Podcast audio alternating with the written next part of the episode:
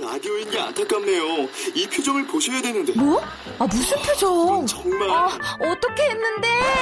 KBS 라디오 7개 채널에서 제공하는 최고급 정보들을 사진과 기사 그리고 영상으로 확인하실 수 있습니다. 읽는 라디오 KBS 라디오 홈페이지 라디오.kbs.co.kr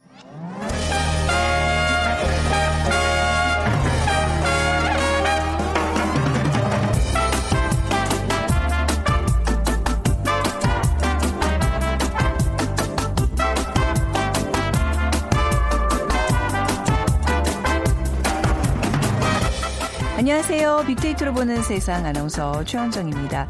한 주가 시작됐나 했더니 벌써 수요일입니다. 법륜 스님의 요일 법문이 생각나는데요.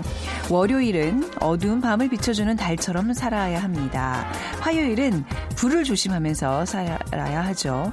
마음에 불을 한번 일으키면 그동안 쌓아온 공덕이 모두 타버리게 된다는 겁니다. 그리고 오늘 수요일 인생을 물처럼 살아가리라 다짐하는 날이라는데요. 물은 쉬지 않고 흘러가지만 언제나 낮은 곳을 택하지 높은 곳으로 가는 법은 없다고 합니다. 자, 우리의 삶도 다르지 않을 것 같아요. 물처럼 몸을 낮춰 고개를 숙이고 다른 사람의 의견을 존중하는 자세 잊지 말아야겠죠. 자, 그런데 요즘 마음이 아니고 시선을 낮춘 분들이 너무나 많습니다. 그 스마트폰을 들고 고개 숙인 사람들.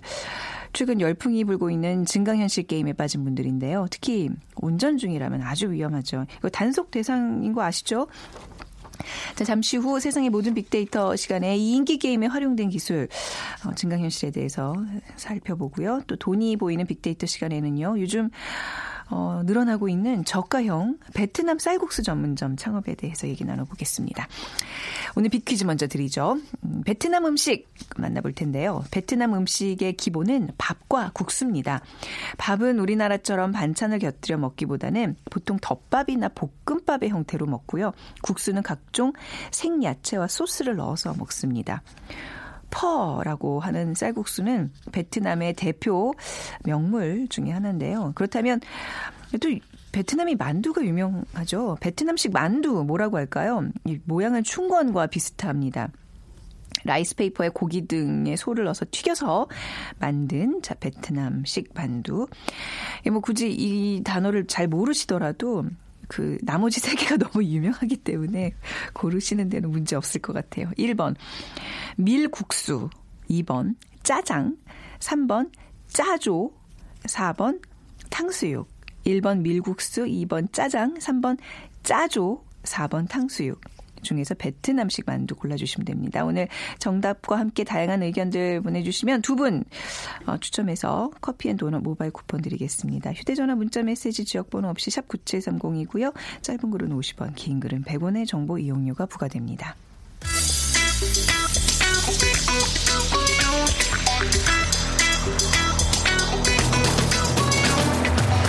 오늘 여러분이 궁금한 모든 이슈를 알아보는 세상의 모든 빅데이터. 다음 소프트 최재원 이사가 분석해드립니다. 네, 다음 소프트 최재원 이사와 함께하겠습니다. 어서 오세요. 네, 안녕하세요. 네, 요즘 그 주머니 괴물 잡으세요? 어, 아니 저는 아직은 안 잡고요. 네. 주변에 너무 많이 잡고들 계셔서 네. 아, 네 정말 아주 새롭더라고요. 그거 다 잡아서 뭐 하려고 그러는 거예요? 삶아 먹을 건지 구워 먹을 건지.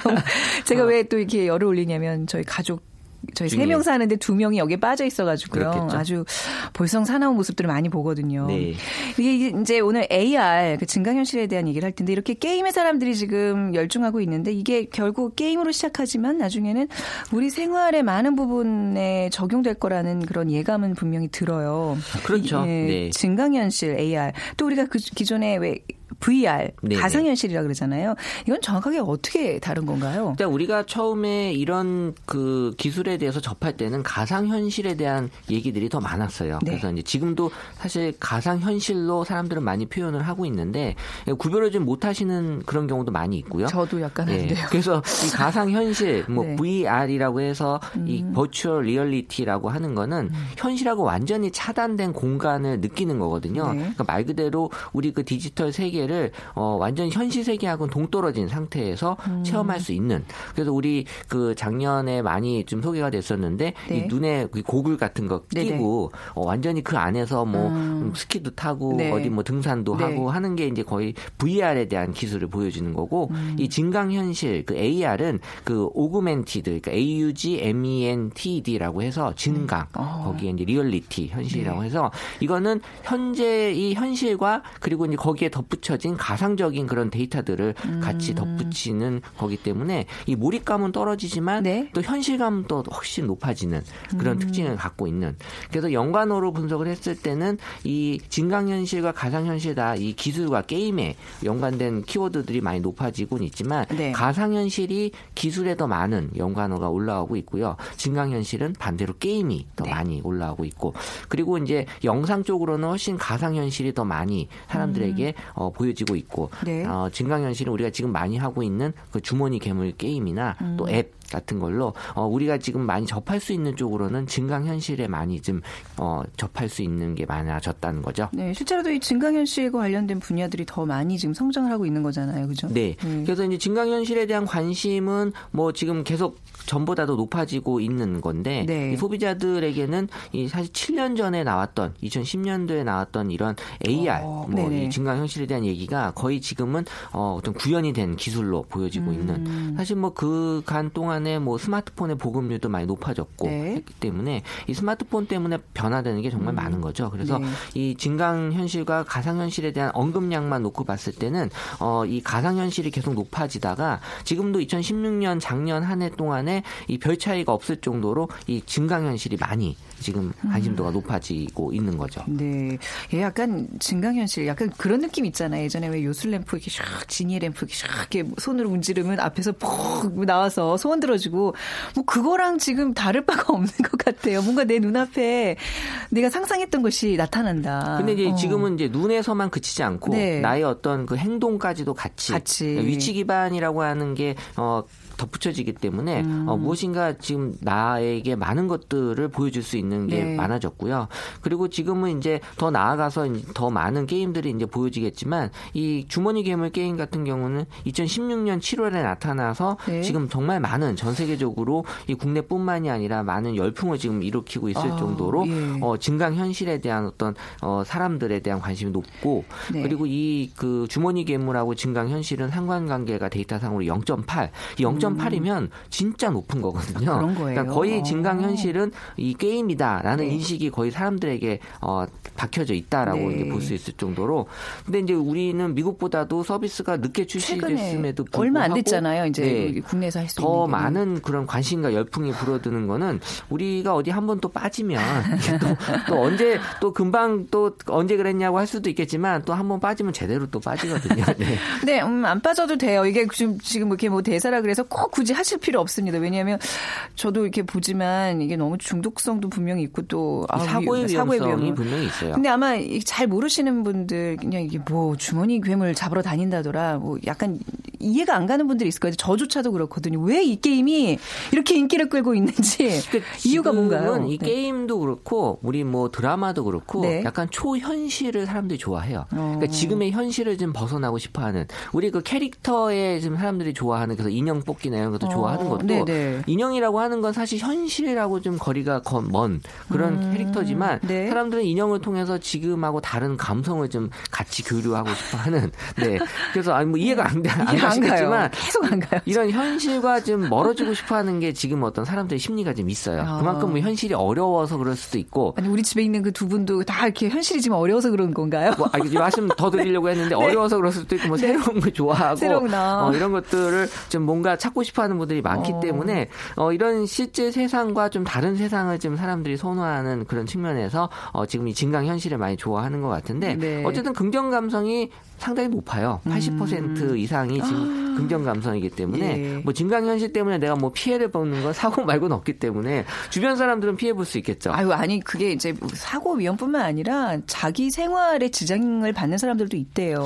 예. 이제 일본에서 같은 경우는 이런 어떤 스마트폰이나 이런 거에 빠져 있으면 네. 사람들이 이제 소비를 안 한다 그래요. 아, 또 경제 영향을 미치는 그 거예요. 일본이 지금 이제 거의 그 디플레이션이 경기 여건이 좋아졌음에도 불구하고 네. 소비를 안 하는 이유가 네. 이런 스마트폰에 빠져 있고 집에서 게임하고 하다 그렇죠. 보니까 그렇죠. 나가서 소비할 수 있는 그런 시간이 없는 거예요. 그러니까 우리도 분명히 이럴 수 있어요. 그래서 음. 네. 이런 게임에 빠져 있으면 사람들이 다른 거에 대한 어떤 관심들이 줄어들 수밖에 없는 거죠. 근데 이제 또 반면에 증강 현실을 접목해서 콘텐츠를 만든다면 그거에 대한 소비가 또 이루어질 거 아니에요. 어, 그 이제 게임 관련된 쪽으로 지금 은 많이 접목이 돼서 네. 뭐 엔터테인먼트나 나중에 뭐 쇼핑 쪽으로든지 연관을 시키면 네. 분명히 사람들에게 이런 부분들은 어필이 될 수 있는 부분이긴 하지만 음. 지금 이제 그 증강현실이라고 하는 게 너무 게임 쪽으로만 집중이 돼서 나타나고 있다 보니까 이제 네. 우려스러운 목소리가 있는 거고요. 네. 뭐 당연히 지금 이제 쇼핑 분야에서도 지금 쇼핑? 증강현실은 음. 어, 나타날 수 있는 그러니까 우리가 지나가면서 네. 어떤 매장에서 보여지고 있는 물건이나 사람들이 입고 있는 옷이 네. 어 이거 어디서 파는 옷이다라는 것들을 어. 바로 바로 그 자리에 서 알려줄 수 있거든요. 아, 네. 그런 것들은 이제 쇼핑하고 바로 연계될 수 있고 우리 뭐 지금 TV에서도 드라마에 나오는 그 출연 여, 입고 있는 옷을 바로 홈쇼핑으로 연계해서 이제 실시간으로 사게 한다거나 이런 기술들은 지금도 구현이 돼 있거든요. 음. 네. 그래서 뭐 증강현실이라고 하는 게 뭐 단순히 이런 쇼핑 쪽뿐만이 아니라 이제 의료 서비스에서도 의료요? 네. 의료는 어떻게 증강 그래서 현실이 이제 이용되죠? 어떤 네. 사람들의 어떤 통증이나 이런 부위들을 좀 더 현실화하고 좀 멀어질 수 있지만 네. 음. 어, 이런 것들을 좀 같이 보여줄 수 있는 쪽으로 좀 기술이 나와 있는 측면들도 연구 중에 있고요. 네. 또 금융권에서도 금융에서도 네, 이런 또 마케팅 관련돼서는 어. 또 제휴 사 관련된 그 매장 근처에 지나갔을 때 네. 여기서 나타나고 있는 뭐 여러 가지 특징들을 또 마케팅에서 활용할 수 있도록 뭐 쿠폰이나 또 할인 코인 음. 같은 것들을 내가 뭐 전혀 상관없이 지금 어떤 할인 쿠폰이 오는 것보다 네네. 내가 그 집 매장을 앞에 갔을 때 네. 할인 쿠폰이 온다거나 어. 이런 쪽으로도 좀 어떤 할인에 대한 금융권에서도 좀 어, 많이 요구가 되고 있고 있는 상황입니다. 네, 뭐 의료나 뭐 이런 좀 어떤 긍정적인 어떤 산업에서의 접목도 이게 발전 같은 건 굉장히 바람직한 예 기술 접목 궁극적으로는 이렇게 가야 되는 그렇죠? 거죠. 예, 네. 우리 삶의 질을 높여주는 쪽으로. 근데 게임은 분명히 말씀드렸는데 삶의 질을 높여주는 것 같진 않아요. 그 기술을 접하게 하는 거죠. 네, 아, 그쵸. 이제 네. 시작인 거죠. 네. 음. 그래서 이제 앞으로 4차 산업 혁명을 이끌 어떤 그런 기술로도 증강현실이 꼽히고 있는데, 자, 앞으로 어떤 게 전망을 하고 계시는지요? 네. 뭐 지금은 이제 초기 단계라고 이제 볼수 있는 거고요. 이제 네. 미래의 이제 시장에서는 이제 가상 현실보다 증강 현실이 더 많은 음. 그런 얘기들이 어, 나오고 있는데 지금 뭐 게임을 중심으로 한 엔터테인먼트에 너무 초점이 맞춰져 있다면 네. 지금 앞으로 이제 라이프 스타일에 더 많은 부분들이 이 증강 현실로 보여질 것이다라는 얘기들이 올라오고 있고 또 네. 가상 현실과 증강 현실을 접목한 또 혼합 현실이라고 하는 게 있거든요. 음, 네. 그래서 이런 것들이 이제 차세대 기술로 주목받는 그래서 이런 것들이 현실감도 더해주면서 더 많은 것들을 제공해 줄 수 있는 게 음. 어, 앞으로 좀 보여질 수 있는 그러니까 사람들이 리얼리티라고 하는 거에 지금 네. 많이 관심이 높다 보니까 이런 컨텐츠들이 여기에 같이 접목이 되면서 더 많은 기술의 발전이 이루어질 것이라고 봐집니다. 앞으로 이런 새로운 기술들이 이렇게 나올 때마다 우리가 좀 이렇게 어, 좀 다짐해야 되는, 그죠? 중요하게 좀 생각해야 될 부분들을 놓치면 안 되는 것 같아요. 2012년도에 네. 많은 분들 기억하실지 모르겠지만 이 미국에 있는 그 G사의 그 안경 이 있었어요. 음, 네. 근데 모 글라스라고 해서 어, 정말 혁신적인 제품으로 많은 평가를 받았던 제품이 있었는데 네. 이게 사실 실패했어요. 그 당시 기술로만 봤을 때는 음. 네. 내가 이 안경을 쓰고 있으면 어, 모든 지나가는 것들에 대한 어떤 정보나 우리 영화에서 보는 것들 제가 실제 이 안경을 쓰고 해봤는데 이 메뉴판을 봤을 때 바로바로 번역이 돼요. 아. 책을 봤을 때도 바로 번역이 되고. 되고요. 어. 그러니까 어떻게 보면은 우리가 갖고 있는 기술을 최대한 많이 접목시킨. 야, 거의 그야말로 마법의 안경 같은 거네요. 근데 오래 쓰고 있으면 저는 어지러웠어요. 아, 예, 왜냐하면. 이게 네네. 또 아직 적응이 안 됐기 때문에 네. 그리고 이제 발열이라고 하는 열 기술을 잡지 못해서 네. 실패하긴 했는데 여기서 또 하나 실패했던 요인 중으로 찾는 것들이 우리가 눈이라고 하는 걸 음. 뭔가 다른 쪽의 용도로 건드렸을 때 이게 거부감이 생긴다라는 걸 몰랐던 거거든요. 어, 어떤 무슨 의미죠? 이게 네. 눈이라고 하는 건 자율적 이고 어떤 표현에 대한 적극적인 시선을 갖고 있지만 그렇죠. 이게 네. 어떤 것에 의해서 방해를 받는다고 했을 때는 사람들이 여기에 예민해지고 네. 거부감이 생긴다는 거거든요. 아. 그러니까 눈이 단순히 어떤 렌즈의 역할을 한다고 생각을 하지만 수동적인 기능만 하는 게 아니잖아요. 그렇죠. 이. 눈이라고 네. 하는 건 적극적인 어. 렌즈가 아닌 적극적인 어떤 존재의 의미로서 많이들 생각을 하고 있었던 네. 거라고 봐지고 있고요. 네. 사실 그런 측면에서 봤을 때는 우리가 의외로 셀카봉은 떴거든요. 음. 그러니까 이런 최첨단 기술은 뜨지 못했고 네. 셀카봉 이 떴다라고 하는 건 셀카봉은 내가 하는 표현을 지금 내 눈으로 보고 싶어 하는 것들을 네. 어떤 발전하는 기술이나 도구로서 뭔가 보여주고 싶어 하는 건데 사실 이게 셀카봉이 어떻게 보면 어느 순간에 도구가 아니라 아. 내 팔의 일환이라고 생각이 들거든요. 네. 그러니까 도구라고 하는 게 도구로서의 느낌이 들지 않을 때 우리가 사람들에게 되게 거부감이 없이 다가가는 게 있어요. 음. 그래서 이 보통 철학적으로 이 하이데거의 그 인간의 실존과 도구라는 것들을 이 접목을 많이 시키는데 네네. 왜냐하면 그래서 이 IT 큰 회사들은 네. 이 철학 쪽 전문가하고 이 윤리 전문가들이 꼭 같이 있어요. 아, 굉장히 중요한 얘기네요, 오늘 이게. 어, 왜냐하면 네. 기술만으로는 충분하지 않거든요. 네. 그래서 사실 뭐 기술이라고 하면 무조건 무조건 가벼워야 되고 뭐 네. 빨라야 되고 뭐 좋아야 된다라고 생각하지만 어, 음. 우리가 지금 많이 접하고 있는 뭐 패드나 이런 탭 제품들 같은 게 보면 네. 사실 우리가 직접 손으로 터치를 하기 때문에 음. 도구라는 느낌이 안 들고 음. 이거는 뉴스를 보게 되면 내가 신문을 본다는 느낌이 들고 책을 글을 네. 읽으면 책을 본다는 느낌이 들어서 이 영어로는 뭐 invisible 또 disappear라고 하는 음. 네. 이 존재가 없어져야 된다라는 표현들을 많이 쓰거든요. 네네. 그러니까 이 도구로서의 기능을 갖기 위해서는 우리가 인터페이스 자체가 네. 되게 단순화되고 어, 존재하지 못한다고 느꼈을 때 이런 것들이 많이 성공을 하고 있는 거죠. 음, 우리 사람의 존재를 억압하고 방해하는 것들은 결코 기술 로도 성공할 수 없다는. 얘기네요. 그럼 왜 스마트폰은 되지라고 사람들이 묻지만 스마트폰은 네. 존재를 어느 더 순간 돋보이게 하고 그 의미를 도와주는 도구로서 그럴 수도 있고 어느 순간 스마트폰은 네. 우리 몸의 일환이 돼 있어요. 아. 사람들이 손에서 스마트폰을 거의 떼고 있지 않거든요. 네네. 그렇기 때문에 스마트폰을 하는 거에 대해서는 거부감이 없는 아. 측면이 있는 거고요. 네. 그래서 우리가 너무 기술을 융합하려기보다는 네. 그 융화라고 할 필요가 있다라는 거죠. 아, 이런 어떤 기술을 개발하는 어떤 기업이나 이런 데서 지금 새겨 들어야 될 얘기는 다른 뭐 이제 윤리나 어떤 철학 을뭐 전공하는 분들의 또 의견을 굉장히 귀담아 듣는다는 거. 그건 그, 굉장히 그 게 더 중요한 것 같아요. 그렇군요. 아, 오늘 좀 중요한 얘기 또 우리 최재원 박사님을 통해서 아, 네, 오랜만에 듣네요. 최 박사님, 네. 다음 소프트 최재원 이사였습니다. 감사합니다. 네, 감사합니다.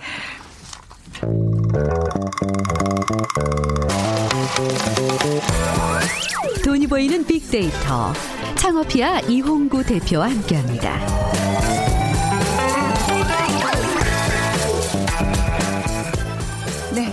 창업 컨설턴트 창업피아의 이용구 대표와 함께하겠습니다. 안녕하세요. 네, 안녕하세요. 네. 네. 어, 앞에 그 얘기 막 기술과 어떤 철학 접목 얘기했는데 사실 돈도 그래요. 네. 철학과 접목이 돼야지 그렇지 않으면 우리가 돈의 수단이 될 수밖에 없어요. 그죠? 맞습니다. 그, 음. 자, 오늘 비퀴즈 먼저 부탁을 드리겠습니다. 네. 어, 네. 오늘은 저기 네. 음. 베트남 쌀국수 전문점에 대해서 저희가 얘기를 해볼 텐데요. 퍼, 어, 이제 우리가 포라고도 얘기하는데. 퍼 네, 그러니까 어떤 퍼. 모, 모피 얘기하시는 것 퍼. 같아요. 제가 발음 너무 좋았나요? 아, 네. 네. 어, 퍼라고 하는 쌀국수. 음. 아, 이게 이제 베트남의 대표 명물 중에 하나입니다. 네. 아, 그렇다면 이 베트남식 만두 이거는 무엇이라고 할까요? 음. 어, 춘권과 비슷한 모양이에요. 그러니까 라이스 페이퍼에 고기 등의 소를 넣고 튀겨서 만든 음식입니다. 1번 어, 밀국수, 2번 짜장, 3번 짜조, 4번 탕수육. 네, 네, 제가 좋아하는 것. 중에 하나입니다. 아, 그래요? 좋아하세요? 네, 좋아합니다. 어. 근데 우리나라 사람들이 이제 만두를 좋아하거든요. 대부분. 근데 이게 이제 그 어, 기름에 조금 튀겨서 나오는 음식들이 조금 많잖아요. 느끼해요. 네. 느끼하긴 한데 네. 이제 어, 소스를 또 찍어 먹으면 그 느끼함이 또 살짝 더 없어져서 네 괜찮습니다. 네, 요거 고르셔서요. 정답을 고르셔서 그럼 뭘까? 지역번호 없이 샵 9730으로 보내주시면 됩니다. 짧은 글 50원, 긴 글은 100원의 정보 이용료가 부과되고요.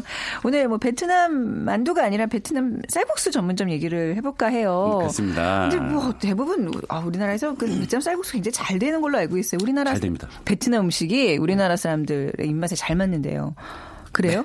맞습니다. 그러니까 지금 네. 어, 제가 왜 오늘 베트남 쌀국수에 대한 얘기를 하냐면 저희가 또 어, 대단한 또 빅데이터로 보는 세상 아니겠습니까? 네. 이게 실시간으로 저희가 핫한 이슈를 가지고 저희가 방송을 하기 때문에 네. 최근 2017년도에 들어와서 네. 어, 기존에 이제 베트남 쌀국수가 이제 우리나라에 들어온 지 약 20년 정도가 됐는데 네. 사실 역사가 짧죠. 네. 긴건 아니죠. 근데 최근에 들어와서 어. 이 저가 전문점의 베트남 쌀국수가 어, 네네. 완전히 지금 이슈가 되고 있어요. 왜 그럴까요? 한번 그거 어. 차근차근 살펴보겠습니다. 그죠? 그래서 네. 기존에 이제 베트남 쌀국수가 얼마 로 드셨어요? 아, 그쵸. 좀 비싸요. 베트남 쌀국수는 뭔가 이렇게 한 7, 8천 원 이상은 줘야지 고기가 조금 들어가고 만 원은 넘어야 고기가 푸짐하게 들어가고 이러잖아요. 그러면 일단 드셔본 경험이 있으신 거네요, 그렇죠? 어, 그럼요. 그 기존에 이제. 우리가 그 소비자들이 생각하는 가격은 7,500원, 8,500원. 네. 또 신사동에 가로수길 가면 12,000원짜리도 있어요. 어, 예, 네네. 근데 우리가 그렇게 먹고 있었는데 네. 어 이게 그 면이 왜 이렇게 비싸야 되는가? 사실은 굉장히 또 서민 음식이잖아요, 어, 베트남에서. 맞습니다. 맞습니다. 소위 길거리에서 파는 네. 음식인데 우리나라에 들어오면서 약간 레스토랑 형태 좀 고급화된 거는 사실 사실이죠. 그래서 네. 이거를 사실은 면이 원래 많이 남거든요. 네, 특히 쌀국수가 아. 아, 조금 많이 남아요. 쌀국수 그 전에 왜 스파게티 네. 집이 많이 남는다 그랬잖아요. 그 워낙 좀. 단가 그러니까 저희 가격이 비싸니까 맞아요. 어느 저기 뭐 어느 게 더 많이 남아요. 딱 스파게티하고 쌀국수, 쌀국수? 스파게티. 단연 스파게티죠. 아 그래요? 네. 어, 왜냐면 수가 스파게티는. 네. 13,000원, 15,000원까지 가니까. 네. 근데 쌀국수를 그렇게 올릴 수는 없잖아요. 아. 그럼에도 불구하고 재료 비율이 약 한 30% 안쪽으로 들어오기 때문에 음. 네. 누군가가 이거를 머리를 쓴 거죠. 그러니까는 어. 어. 차피 재료비가 적게 드는데 이거를 3,800원, 4,000원 이렇게 네. 하면 어떨까? 근데 네. 이게 완전히 적중이 된 거죠. 근데 어, 저가로 많이 팔자. 박리담에 하자. 근데 음. 이제는 우리나라 지금 창업 시장이 저가랑 고가랑 완전히 양분이 돼서 그렇더라고요. 가기 때문에 네. 그러니까 우리가 일반적으로 때 조금 비싸다는 것들을 약간 좀 낮게 책정을 하면 음. 네. 이제 이게 이제 이번에 쌀국수가 좀 소비자에게 먹힌 거죠. 그래서 최근에 3,700원, 3,800원, 3,900원짜리 저가 전문점이 네. 예, 고개를 들고 있습니다. 아마 그러니까 이슈가 될 것 같아요. 그래요. 어, 쌀국수 시장이 근데 이미 좀 많이 포화 상태 아닌가요? 우리 저희 KBS 앞에도 최근에 또 하나가 생겼어요. 네, 지금 공사가 다 끝났나요? 어, 그걸 어떻게 하세요? 최근에 생겼어요. 완전 전 최근에. 뭐 안테나가 전국에 있으니까요. 그렇구나. 네, 네, 그래서 뭐, 아마 네. 그 제가 봤을 때는 이게 베트, 어, 베트남 쌀국수의 소비자가 네. 대부분 2, 3, 2, 3, 40대 여성들의 타겟이거든요. 어, 그런가요? 네. 그런데 사실은 어 이제 음주를 좋아하시는 분들 이런 분들은 해장이 아주 해장의 좋습니다. 그만입니다. 네. 네. 그래서 아마 여기 회사 앞에 잘 되죠. 맞습니다. 네. 음. 오피스가는 어, 단연 잘 될 것으로 예상이 됩니다. 네. 자, 그 베트남 쌀국수가 이제 대중 외식 아이템으로 이제 우리나라 확실히 잡게 된 것 같은데 뭐 이유가 있을 것 같아요. 우리나라 사람들 입맛에 유독 잘 맞는 이유 뭐가 있을까요? 역시 베트남도 그 농업 국가잖아요. 네. 쌀을 주식으로 먹고 우리나라도 쌀을 주식으로 먹다 보니까 네. 아마 이제 밀가루에 대해서 약간 좀 어, 뭐랄까 약간 좀 경계하는 분들도 음, 사실 네, 계시잖아요. 네, 네. 그런 분들이 이제 쌀 면이 나오니까 그런 것을 되게 좋아했던 것 같고요. 네. 두 번째는 일단 이게 되게 웰빙 음식이에요. 사실은 네. 음. 야채랑 소고기가 들어가서 푹 삶아낸 거에다가 또 숙주를 넣어서 그쵸, 그쵸. 예, 또 양파도 왜 소스에 찍어 먹잖아요. 음. 그래서 사실은 어, 건강에 조금 이로운 음식이다라고 이렇게 좀 알려 있어서 어, 건강을 좀 찾는 분들이 또 좋아하고요. 네. 그리고 어, 일단 말씀드렸지만 네, 숙취 해소에 좋아서 네. 그냥 아예 그, 그 전날에 음주를 많이 하신 분들이 아예 나, 낮에는 이 쌀국수 전문점으로 그냥 가시는 분들도 많으세요. 그러다 어, 보니까 네.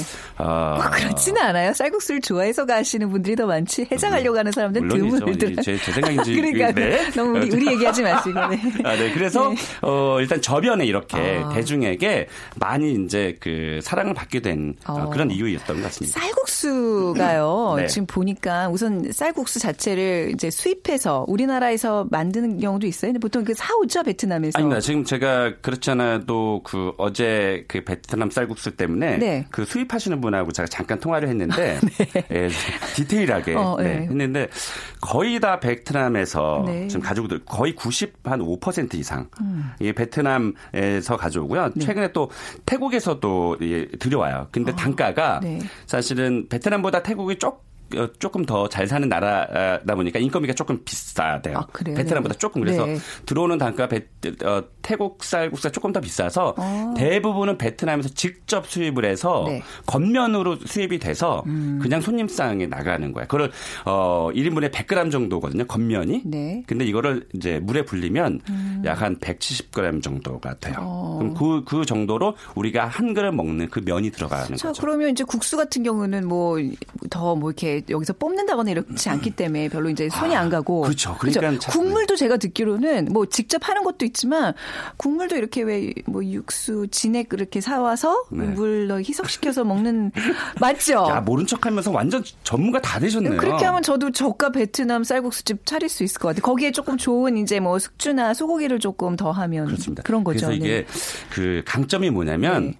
어 사실은 그 인건비가 좀 계속 올라가고 음. 또 어, 힘든 일 하시는 분들이 좀 줄어들고 있어요. 그러니까 네. 인력 채용도 굉장히 힘든데 음식점 중에서 사실은 운영, 운영이 아주 간편한, 간편한. 아이템에 속하죠. 그래서 이게 이제 프랜차이즈 같은 게 대부분 이제 프랜차이즈가 많은데 네. 본사에서 그런 겉면이나 또 육수나 소스나 이런 것들이 오면 사실은 이 쌀국수가 끓이는 게 아니고요. 네. 한 50초 정도만 살짝 데쳤다가 살짝 꺼내는 돼요. 거거든요. 맞아요. 네. 근데 이게 그 밀가루와 다르게 불질 않아요. 어, 그래서 맞아요. 손님이 굉장히 많이 올 때는 네. 어, 미리 좀 미리 다 불려놔요. 거죠. 오. 미리 그냥 그릇에 쫙 놔요. 그리고 손님이 오셨다 그러면 육수만 싹 부어서 부어, 그냥 부으면. 나가면 아, 그래서 이 운영이 간편하니까 그러네요. 예, 그래서 어, 이게 또 평수가 기존에는 막 40평, 50평 중대형이었는데 네네. 최근에 그 저가 전문점들이 네. 예, 지난 우리 이 방송을 들으신 분들이 사실 이 창업에 대한 힌트를 굉장히 많이 얻으실 텐데 네. 왜 무인 주문 시스템 네. 자판기로 어, 주문을 하니까 홀에 아예 사람이 없고 음. 네. 주방에 제가 지난주에 한번 그 관련된 곳을 가봤 는데 어, 주방에 직원이 딱 두 명밖에 없어요. 그러니까는 부부 창업자들 있죠. 아, 그래 가능하겠네요. 아, 이런 분들은 어, 예를 들면 한 3천만 원 정도 월 3천만 원 정도 매출이 올라간다. 네. 그러면 순수익이 거의 뭐 한 700. 만원 정도 내외 네. 음. 아 이렇게 될 수도 있으니까 어, 일단 물론 목도 자리도 중요하겠지만 그 처음 창업하시는 분들에게는 운영이 간편하니까 네. 그런 분들한테 굉장히 좋은 아이템이죠. 그 우선 그 쌀국수에 대한 이미지가 나쁘지가 않잖아요. 뭔가 좀 이색적이라는 아직 그 이미지도 있고 네. 또 아까 얘기하신 것처럼 건강식이고 혹시 그 연관어 분석을 해보셨나요? 그렇습니다. 우리 저 빅데이터 가지고 제가 네. 그 연관어를 저 분석을 해봤는데요. 네. 창업자분들이 그러면 그 창업하시는데 힌트를 좀 많이 얻으실 것 같습니다. 네. 일단 연관어가 1위가 맛이었고요. 역시 뭐그 베트남 쌀국수 맛있는 데가 어디냐 이렇게 좀 찾는 것 같고요. 음. 네. 어, 2위가 역시 베트남, 4위가 맛있다, 5위가 국물, 6위가 맛집, 어, 또 9위에 고기가 올라와 있고요. 어, 10위에 소스가 올라와 있는 거 보니까 양질의 고기를 좀 쓰는 게 유리할 것 같고 음. 네. 소스가 특히 맛이 있어야 된다. 어, 이런 어, 그 관련어가 좀 올라왔고요. 또 긍정어와 음. 불, 그 쌀국수에 관련된 긍정어와 부정어 이걸 한번 제가 뒤져봤는데 네. 어, 1위부터 10위까지 전부 다 긍정어였어요. 어. 아, 그러니까 1위가 맛있다. 이런, 이런 경우 좀 뭐. 드문데요? 어, 드물죠. 어. 먹고 싶다, 좋아하다, 맛있는, 따뜻한, 7위에 잘생기다. 어, 저 같은 네? 사람들이? 예, 쌀국수점을 많이 가니까요. 뭐 잘생긴 사람이 많다, 뭐 이런 뜻인 것 같고요. 네. 죄송합니다. 그렇다 치고요. 네. 8위가 기대, 9위가 만나다, 10위가 깔끔하다 이래서 네. 전반적으로 다 긍정적인 반응이 나왔습니다. 쌀국수 전문점이네. 정답은 떡국이 아니라 쌀은 쌀국수 전문점. 아니죠? 저 떡국 전문점 하면서 쌀국수도 팔 거예요. 아니, 왜냐면 쌀이니까. 아, 아니 이 쌀국수 육수에다가 떡을 넣어도 괜찮겠네요. 그건 그것까지는 좀, 그건 좀 그런가 안 어울리나요? 자, 그런데 지금 아까 얘기하신 네. 그 포인트들이 그러면 국수와 육수에는 큰 차이가 별로 없을 수 있어요. 이게. 젓가루 할 때는 그렇죠. 이제 맞습니다. 어디서 받아서 하는 거기 때문에. 맞아요. 그럼 그 위에 올리는 것들을 차별화해야 될 텐데 어떻게 하면 될까요? 시간이 아, 막 지금 2분 정도밖에 안 남아서 빨리 좀 힌트를 주세요. 어떻게 해야 될지. 지금 그 네. 고기를 그 이제 쌀국수를 네. 드셔서 아시겠지만 차돌배기가 올라오느냐 뭐 양지가 올라오느냐 이런 네. 것들 다 다르거든요. 근데 어, 역시나 지금 정확히 읽으셨어요. 면은 어차피 베트남에서 수입을 하기 때문에 어, 저희가 마, 누군가 만드는 건 아니거든요. 힘들잖아요. 그래서 그 양질의 고기를 올려주는 게 굉장히 중요하고요. 네. 맛있는 소스 만드는 게 중요하고 또 한 가지는 어, 저는 사실 이 떡 그러니까 쌀과 관련된 거기 때문에 어, 떡볶이를 사이드 메뉴로 넣으면 괜찮겠다. 그렇죠. 매운 거와 쌀국수 같 괜찮죠. 그렇습니다. 그래서 네. 10대, 20대, 30대, 40대까지 다 아우를 수 있는. 왜냐하면 이게 대저변에 깔리려면 10대를 네. 끌어들여야 되거든요. 어, 10대 친구들은 떡볶이를 또 엄청 좋아하니까 어, 네네. 궁중 떡볶이나 매운 떡볶이를 사이드로 3,000원짜리 딱 밀어 넣으면 네. 세트로 묶으면 또 객단가도 올라가거든요. 어. 그래서 어, 저는 사실 떡볶이를 신의 한 수로 저는 두고 싶습니다. 떡볶이. 그 아까 우리 뭐 이제 정답 발표할 시간이니까 그냥 말씀드릴게요. 짜조 같은 경우도 네네네. 그것도 이제 다 이렇게 사와서 튀기기만 하면 되는 거죠. 완제품을 사와서 튀기니까 네. 그것도 네, 내놓으면. 아이템이고요. 그러니까 초보 창업자분들에게는 굉장히 좋은 아이템이에요. 소스도 사실 그. 해선장 칠리 소스 그거 다 오, 상- 잘하시네요. 상표가 다 있잖아요. 그거 그냥 잘 사가지고 오면 되는 거 아닌가요? 와, 저는 시간이 어떻게- 없어서 깊이 안 들어갔는데 어, 예. 이미 쌀국수를 잘 아시네요. 근데 그거를 네. 약간 소스를 약간 우리식으로 뭐 고추장을 좀 가미한다든지 뭐 예, 마늘. 소스를 한다든지 뭔가 맞습니다. 좀 우리식으로 이렇게 예. 변형. 처음에 원래 베트남 쌀국수가 약간 좀 거리감이 음. 있었는데 어, 한국화 시키면서 조- 대중에게 사랑을 받았던 거죠. 네. 그처럼 그런 소스도 어. 우리나라 소스로 좀 변화시키는 것도 네. 선택사항으로 두면 굉장히 좋은 어, 아이디어인 것 같습니다. 아니면 저 같은 사람은 가면 이제 그 시향 차이라 그러잖아요. 그 음. 네. 뭐라, 그래 시향 차이. 네. 예, 그 이제 뭐라 그래 초, 아니 뭐풀풀 그, 네. 어, 그 사람들만 그 네, 향신료 네, 네, 있잖아요. 네. 그거를 잔뜩 고수. 시켜서 고수에 네. 그 풀을 많이 넣거든요. 네. 그러니까 아예 베트남 향이 짙게 하든가, 그렇습니다. 아예 우리식으로 좀 바꾸든가. 맞습니다. 매니아가 네. 있거든요. 나 네. 어떻게 나 창호피아에 취직해야 될 것 같아요. 음, 진짜 좋은 어, 아이템. 전문가가 돼가고. 있어요. 네. 아무튼 뭐 그냥 뭐 닥치는 대로 한번 아이디어를 내봤는데요. 아마 요즘 저가 쌀국수 전문점이 유행이라고 하니까요. 생각 있으신 분들 오늘 도움 되셨길 바랍니다. 창호피아의 이영구 대표였습니다. 네, 감사합니다. 고맙습니다. 자, 3번 짜조 맞춰주신 두 분입니다. 8322님 어머니께서 이북분이셔서 설날이면 정통 이북식으로 해먹습니다. 뭐니 뭐니 해도 우리 만두가 최고죠 하셨는데 동감입니다. 6061님 술 마시고 아침 회장으로 쌀국수 먹으면 너무나 좋습니다. 어, 우리 과시구나. 네, 두 분께 어, 커피와 도넛 모바일 쿠폰 드릴게요. 빅데이터로 보는 세상 오늘 방송 마무리합니다. 지금까지 아나운서 최원정이었습니다. 고맙습니다.